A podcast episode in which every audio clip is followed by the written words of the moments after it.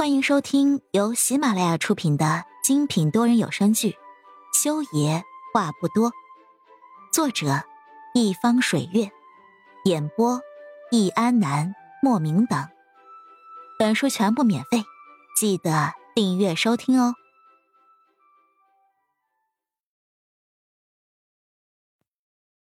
第八十四集，安浅月双手叉腰，看着此时此刻。正依偎在何影怀里的全艳艳，气得脑仁疼。我让你送病人去照脑部 CT，你把病人给我扔在过道里面，我真是，我真是想掐死你！安晴月几步飞奔进了病房，看到床上还躺着熟睡的裴丽丽，赶紧将怒吼消声，压低声音嘀咕了一句：“这小屁孩还真住这儿呀？什么病人照脑部 CT 啊？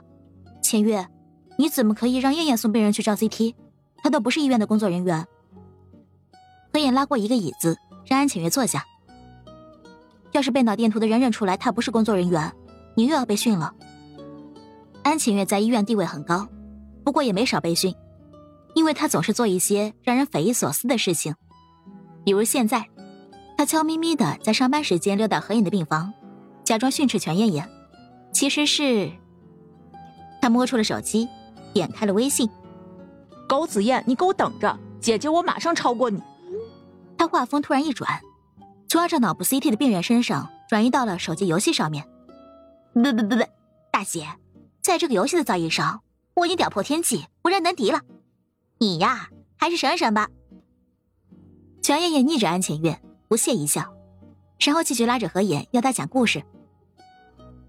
何眼看着安浅月捏着手机，好像在玩一个什么游戏，整个人精神专注到几乎要钻到那个游戏里面了。他奇怪的问了一句。他这个是什么游戏啊？有这么好玩？看起来挺简单的，他要是学会了，可以叫丽丽玩呀。微信小游戏，跳一跳。全艳艳解释了一句，现在何眼不知道，有些惊奇。何眼，你不知道？啊，我应该知道吗？何眼拿过手机，点开微信，表示没有看到微信上面有什么游戏啊。我的天呐，何眼！你是从远古来的原始人类吗？现在这么火的一款小游戏，你竟然不知道？快把手机给我，让姐姐我给你大展身手。全妍也说完，不由分说的一把抢过何影的手机，捣鼓了几下之后，把手机重新递到了何影的面前。看吧，这就是跳一跳，你要这样这样，然后不要掉下去，掉下去的话你就死翘翘了。全妍一边说，一边给何影做示范。何影看得认真。不断点头，好像真的很简单耶，丽丽肯定会玩的很厉害的。我试试。何眼见到全艳艳操作完了，急忙接过手机，想一展身手。而这个时候，安晴月那边发出了一句绝望的嘶吼：“啊！”安晴月疯了，她坐在椅子上手脚乱舞，一副抓狂的模样。为什么？为什么只有九十八？操！操他妈的！狗子烟，你是不是作弊了？老子就不信，为什么就只有跳到九百八十步？哼！全艳艳在沙发上，双手环抱在胸前，很是不屑的哼唧唧了一声，看着安浅月：“大姐，我的职业就是游戏代练，你可以质疑我的人品，但是不可以质疑我打游戏的能力。不过……”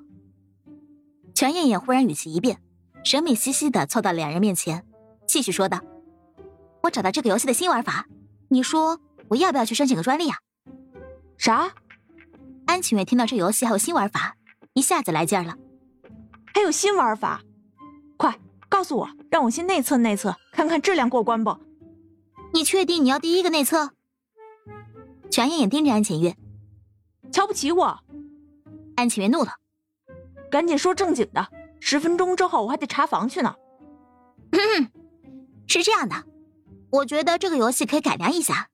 叫脱单神器，去酒吧喝酒，见到帅哥撩一撩，两人一人一次的跳起来，然后谁先掉下去就脱一件衣服。